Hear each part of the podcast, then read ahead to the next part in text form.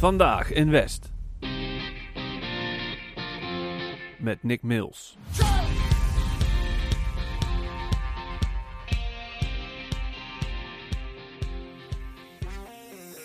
Welkom allemaal. Vandaag in West spreken wij met Juna Kroon de Bak, specialist oudere geneeskunde in opleiding bij Vreugdehof. Da- eh, welkom uh, Juna, leuk dat je er bent.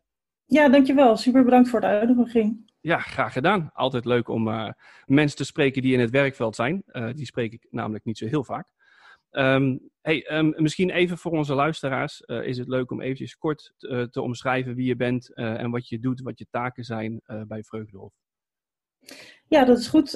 Ik ben Juna Kronenbak en ik ben dus sinds een half jaar is het werkzaam bij Amstelring, locatie Vreugdehof. Mm-hmm. Uh, ik ben eigenlijk in dienst van de SBOH, moeilijke naam, maar in ieder geval dat is mijn werkgever, maar ik ben geplaatst op deze locatie. Ja. Um, en tijdens mijn werk eigenlijk word ik dus ook opgeleid tot specialist. En daarbij draag ik zorg voor twee verschillende afdelingen. Uh, de somatische afdeling, maar ook een psychogeriatrische afdeling. Okay. Ongeveer zo'n 45 cliënten. Ja. ja. En als ik niet uh, ja, mijn eigen afdelingswerk doe, soms dan draai je ook diensten in de avond, weekend, nachten. En dan moet je zorg dragen voor meerdere huizen. Ja, oké. Hey, en uh, als arts heb je natuurlijk uh, behoorlijk wat cliënten onder je. Nou ja, 45 zei je ongeveer. Hoe, hoe gaat dat nu? Want het is natuurlijk een bizarre tijd, zeker voor ouderen die, laten we zeggen, toch onder de risicogroep vallen over het algemeen. Hoe heeft, dat, hoe heeft de huidige crisis, invlo crisis invloed op, op je werk? nou, dat heeft echt behoorlijk veel invloed gehad. Om te beginnen werken we nu niet meer met z'n allen op een afdeling, maar we werken in shifts om te voorkomen dat er te veel mensen rondlopen. Je ja. moet ook een goede reden hebben om nog de afdeling op te kunnen. Uh, dus eigenlijk dragen we nu alleen nog zorg voor spoedeisende situaties en ja. niet meer uh, alle chronische zorg. Die staat eigenlijk on hold. Ja. Dus dat is het grootste verschil wat we nu merken. Ja. Hoe gaat het dan? Want die chronische zorg is natuurlijk niet, uh, die, sta, die staat misschien eventjes stil, maar die moet er wel zijn, toch? Ja, dat, dat is dus echt een groot probleem. We hebben eerst gekeken van, hey, kunnen we dat dan misschien op een laag pitje doen? Mm-hmm. Uh, en helemaal, want we hebben ook revalidatieafdelingen bijvoorbeeld. Oh ja. En uh, nou, die mensen moeten ook, het woord zegt dat al, revalideren. Ja. Uh, maar dat, dat gaat dus eigenlijk niet of heel erg weinig, mondjesmaat. Als het echt niet anders kan, dan wordt die zorg wel geleverd. Maar echt op de chronische afdelingen gebeurt de chronische zorg eigenlijk niet dus alleen als mensen bijvoorbeeld, nou ja, ik noem maar wat, luchtwegklachten hebben, ja. uh, dan gaan we er wat mee doen. Um, ja, en alle, alle, overige controles die niet per se hoeven, die doen we ook echt niet. En dat is ook waar we ons echt zorgen over maken. Van, hé, hoe moet dat nou? We kunnen dit niet eindeloos lang door laten gaan. Ja. Alle uh, MDO's, zeg maar, de multidisciplinaire overleggen, ja. die gaan allemaal niet door. Ook niet op de revalidatieafdeling dan mondjesmaat, maar op de chronische afdelingen helemaal niet. Nee, maak ik Ja. me echt zorgen over ook. Ja, dat snap ik. Is het dan vooral de maatregelen van het kabinet of uh, gaat de gemeente ook nog een uh, rol hierin spelen? Uh, nou, dat is ook eigenlijk wel per instelling uh, zo geregeld. Je mag het zelf een beetje een eigen draai aangeven. Hm. Uh, wat wel zeg maar landelijk is afgesproken is, is zo min mogelijk, ehm, nou ja, afhankelijk was zo min mogelijk mensen op de afdeling. Zorg ervoor dat je niet met grote groepen in, in kleine ruimtes zit. Maar Ja. al snel werd het, eh, ja, dat bezoek helemaal niet meer mocht komen. Ja. Nou, eigenlijk net voor die fase hadden we al besloten dat eh, we geen MDO's meer konden voeren. Omdat we dan dus met te veel mensen in één ruimte zouden zitten. En dat was wel Ja. een landelijke afspraak. Snap ik. Uh, maar je hebt echt wel wat zeggenschap binnen je eigen organisatie. Behoudens dan hè, dat geen bezoekersrecht, dat Ja. het is afgenomen, dat bijvoorbeeld niet. Ja. Ja. Tenzij er een strikte medische noodzaak is, Ja. uh, dan wel. Hoe, gaan, hoe zie je dat de cliënten hiermee omgaan met deze maatregelen? Uh, nou, waar zij het meeste last van hebben, en overigens ook de familieleden, dat is ontzettend schrijnend, uh, is dat nou ja, vanwege het geen bezoek meer kunnen krijgen, Hmm. zie je ook echt dat veel mensen eronder lijden. Ja. Uh, en ja, dat is natuurlijk echt zo'n duivels dilemma, hè? want wij hebben uh, de meest kwetsbare groep binnen ons verpleeghuis. Ja. Mensen met de meest hoge mortaliteit. Dus Ja. je wil eigenlijk gewoon ja, voorkomen dat die mensen ziek worden. Ja. En daardoor is dat bezoekersrecht dus, uh, nou ja, afgenomen. Aan de andere kant wil je natuurlijk voor zorgen dat binnen deze groep de kwaliteit van leven juist zo hoog mogelijk is. Ja. En dan zou je juist dat bezoek juist heel wenselijk vinden. Ja. Maar ja, dat, dat gaat dan niet. En dat is dus dat dilemma waar we het ook eens mee worstelen. Van, hè, wanneer vinden we het dan wel uh, ja, goed genoeg, al die maatregelen, dat we dat weer wat kunnen loslaten. Ja. Klinkt inderdaad als een hele paradoxale dilemma inderdaad. Van ja, je wil ze beschermen aan de ene kant, maar aan de andere kant wil je ook zorgen dat ze nog wat plezier hebben, omdat je Ja. niet weet hoe lang ze er nog zijn. Nee, zeker. Want gemiddeld leven mensen niet zo heel erg lang eh, Nee. in het verpleeghuis. Ja. Ja. Ja, klinkt inderdaad zwaar. Krijgen jullie daar dan ook eh, klachten over van eh, familieleden of van de cliënten zelf? Ja, daar krijgen we zeker klachten over. Ehm, dat wil zeggen, eh, ik persoonlijk niet zo op de man af. Maar Mhm. je moet je voorstellen dat als ik dan iemand opbel om iemand op de hoogte te brengen van een bepaalde medische situatie, dan ventileert men vaak ook nog wel even hoe ontevreden ze zijn over de situatie. Dat ze het ergens wel begrijpen. Ja. Maar dat ze het ook vaak gewoon onmenselijk vinden en eh, of we daar niet wat aan kunnen doen. Ja. Eh, nou, hebben wij daar eigenlijk helemaal geen zeggenschap in. Ja. En ik wil eigenlijk zeggen, gelukkig ook maar, want anders dan komt dat ook in de weg te staan van je eigen behandelrelatie. En dat is echt niet wat je wil. Ja, snap ik. Maar goed, je krijgt dan toch wel wat over je heen. Hoe ga je daarmee om? Eh, nou, gelukkig is het dus van beperkte hoogte, want mensen willen eigenlijk gewoon dat even ventileren. En daar geef ik ze ook echt de ruimte voor en ik erken ze daar ook in. Want het is, ik ben het er helemaal mee eens hoe lastig dat wel niet is. Ja. En soms dan merk ik dat er een beetje behoefte is aan uitleg waarom we dat ook weer doen. Dus dan probeer ik dat te geven en te kijken van hè, eh, hoe gaat iemand daarmee om. Eh, en maar ze geven zelf, bakenen ze het ook wel af door gewoon te zeggen van, nou, ik begrijp wel, u bent de dokter, eh, u gaat niet over dit probleem, maar ik wou het Ja. gewoon even kwijt. En dan is Ja. het daarmee ook af. Oké, nou dat scheelt. Maar goed, het, eh, ik snap inderdaad dat het voor jullie ook lastig is om eh, ja, voet bij stuk te houden. Want ja, je, je wil natuurlijk wel eh, ja, dat de mensen gewoon bezoek kunnen krijgen. Maar goed, dat is nu misschien niet het beste op dit moment. Hey, naast jou werken natuurlijk collega's in het verpleeghuis. Ehm, hoe zie je dat zij omgaan met de maatregelen? Nou, dat is wel grappig, want we, we wisten natuurlijk wel eh, dat het allemaal onze kant op zou komen. De vraag was meer wanneer en niet of het zou komen. Mhm. Eh, in Nederland bedoel ik dan. En je merkte ook dat iedereen eigenlijk heel erg rustig bleef. Eh, totdat ja, we dan echt wel de eerste cliënt hadden die positief was voor, voor corona. En dan realiseren mensen zich ineens van... hey, wat voor consequenties zitten er eigenlijk aan vast? En eh, zien ze ook pas echt hoe zwaar het wel niet is om continu zeg maar, je er bewust van te zijn dat het overal op kan zitten, dat virus. En dat je die anderhalve meter, dat zeg je heel makkelijk. Ja. Maar dat is heel moeilijk om daar de hele tijd rekening mee te houden. Denk maar aan zo'n zusterpost. Ja. Eh, je hebt toch best wel wat medewerkers. Eh, probeer daar maar eens op afstand te gaan zitten werken. Het toetsenbord dat je hebt aangeraakt. Ja, dan Ja. moet je dus gewoon zorgen, want niet iedereen heeft een eigen werkplek. Dat je daarna niet meer je gezicht aanraakt of dat je dan je handen schoonmaakt. Ja. Je bent er echt de hele tijd mee eh, bezig en je maakt al snel een fout. Dat geloof ik heel snel, zeker bij die standaard dingen waar je dagelijks niet over nadenkt. Ja. Of gewoon even een cliënt eh, knuffel geven of zo. En eh, ja, dat soort dingen. Ja. Poei. Hebben jullie dan ook persoonlijke beschermingsmiddelen ter beschikking? Ja, dus daar was dus eerst een, eh, een tekort in. Mhm. Ehm, dat kregen we ook al van tevoren te horen, want het is gewoon een wereldwijd probleem. Ja. Aanvankelijk waren het eh, maskers.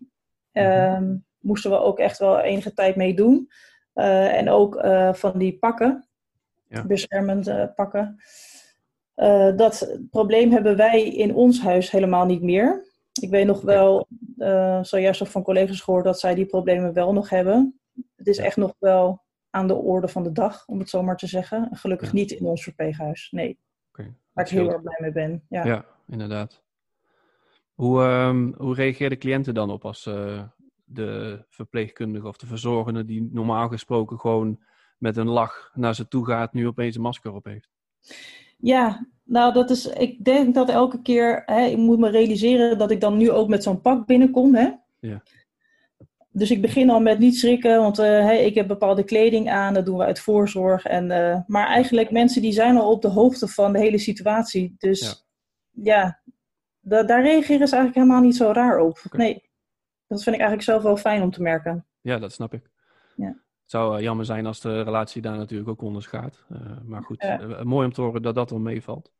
Ik merk wel bij mensen met dementie bijvoorbeeld, die kunnen natuurlijk heel anders reageren. En dat ook het hele besef van corona, dat, dat komt er niet in. En die, die, kun, die begrijpen dus ook niet waarom bezoek dan nu ineens niet meer langs mag komen. Ja, ja dat dus dat is wel heel erg moeilijk, ja. Ja. ja, dat zijn er nog moeilijkere gevallen inderdaad. Ja, ja dat snap ik helemaal. Ehm, we hadden het net natuurlijk even over de, uh, de mensen, de verzorgenden, de verpleegkundigen die uh, net wat meer contact hebben. Uh, voor hun is het natuurlijk een stuk realistischer geworden, zeker omdat er een coronageval is, misschien is geweest in je verpleeghuis. Um, hoe, hoe zie jij dat zij het volhouden, zeg maar? Ja, nou, we hebben trouwens al heel veel mensen uh, helaas uh, die uh, besmet zijn met oh, corona. Ja. We hebben meerdere afdelingen die helemaal zeg maar daarop ingesteld zijn. Ja, vervelend. Zoals zogenoemde cohorten en zelfs een COVID-unit. Okay. Voor mensen van buitenaf die ook bij ons worden opgenomen om zo de ziekenhuizen te kunnen ontlasten. Ja. Um, maar je merkt gewoon dat, dat het veel van je vraagt. want ja. je draait over het algemeen drukkere diensten. En het geeft ook stress voor jezelf, want ja, je hebt ook zelf kans om besmet te worden. En misschien ook wel hè, mensen vanuit je eigen gezin, dat je je daar zorgen over maakt. Misschien maak je je zorgen over je opa en oma, ja. die ja, zelf in de kwetsbare groep zitten. Dus al met al, je kan wat moeilijker zeg maar, werk van je privé-situatie ook scheiden. En dat is ook wat je merkt op de afdeling. Maar wat ik heel hmm. mooi vind om te zien, is dat iedereen er echt helemaal voor gaat. En uh, dat ze naar elkaar omkijken. Stel, je collega heeft het even zwaar, dat ze toch proberen een hart onder de riem te steken. Mooi. Dat ze bepaalde dingen proberen over te nemen. Dus dat, dat vind ik echt heel erg mooi. Ja, dat klinkt inderdaad goed. En zie je dan ook dat dat, uh, ja, dat zeg je natuurlijk, dat dat positieve invloed heeft. Maar ja, hoe, uh, hoe word jij meegenomen in dat proces, zeg maar? hart onder de riem steken van jongens, we kunnen oh, zo. elkaar. Nou, ik vraag bijvoorbeeld om te beginnen dat is grappig dat je dat vraagt. Uh, ik, ik heb zeg maar elke dag heb ik even contact met mijn afdeling om te vragen of er nog vragen zijn. Ja. En normaal gesproken doe ik dat één keer per week tijdens de visite. Maar nu oh doe ik dat dus anders, doe ik het elke dag. En ik begin altijd met de vraag, hoe gaat het eigenlijk met jou? Oké. Okay. Uh, dat, uh, dat is sowieso dus de opening van de dag. En elke keer spreek ik dan iemand anders. Um, en ook als ik weet dat iemand het even zwaar heeft, dan probeer ik daar wat extra aandacht uh, voor te geven. En ook te zorgen bijvoorbeeld dat als ik zie dat iemand er doorheen zit, dat ze gewoon eerder naar huis moeten gaan en kunnen gaan. Ja, um, ja dat is wat ik probeer. Ja, mooi. Hey, um, uh, ik had het al even gevraagd, maar uh, we hebben natuurlijk behoorlijk wat studenten die ook in verpleeghuizen stage lopen, in onze college zitten. heb je daar zelf ook contact mee, zo nu en dan? Ja, zeker. Daar, uh, vrijwel dagelijks heb je daar contact mee. Ja, zelfs niet als, uh, want je hebt normaal gesproken ook artsen rondlopen die in opleiding zijn. Ja. Uh, de co-assistenten, die hebben we helaas niet meer, want die mogen niet meer komen vanuit een opleiding. Om ervoor te zorgen dat er niet te veel personeel rondloopt. Ja. ook ja, een tekort aan maatregelen die we hebben ja. ten aanzien van kleding. Maar wel bijvoorbeeld verpleegkundigen of verzorgenden die in opleiding zijn. Ja die zijn wel nog aanwezig omdat zij gewoon zo'n helpende hand zijn dat zij ja, nog steeds kunnen werken op de afdeling. Ja, zonder nou, dat ze overtallig zijn. Dat is mooi. Zie je ook dat zij uh, meegenomen worden in het uh, groepsproces van jongens, we letten op elkaar en we bemoedigen elkaar wanneer we dat kunnen? Ja, zeker. Ik denk nog misschien wel meer. Oh, als je in de opleiding bent, dan, ja, dan heb je toch ook iemand die jou opleidt, die daar ook nog extra op let. En dat vind ik heel goed. Nou, dat gebeurt overigens ook bij mij bijvoorbeeld, uh, omdat ik zelf ook in de opleiding ben. Maar wat ik ook wel leuk vind om te zien is dat de mensen die in opleiding zijn mij dan bijvoorbeeld vragen van, hé, zou ik, was het gebeurde vandaag nog, uh, is mogen kijken hoe dat uh, eruit ziet als jij zo'n kweek afneemt bij iemand die een verdenking heeft. Dus de mensen zijn echt heel erg geïnteresseerd om nieuwe dingen op te pakken en waar mogelijk ook een steentje bij te dragen. Oh, dat is mooi. Dat is leuk om te horen dat. Hey, we hebben gisteren natuurlijk een uh, persconferentie gehad, uh, waar de maatregelen voor grotendeels verlengd worden en een aantal dingen worden versoepeld. Ja. Um, hoe zie jij de toekomst uh, tegemoet? De komende, laten we zeggen, de komende maand, zeg maar.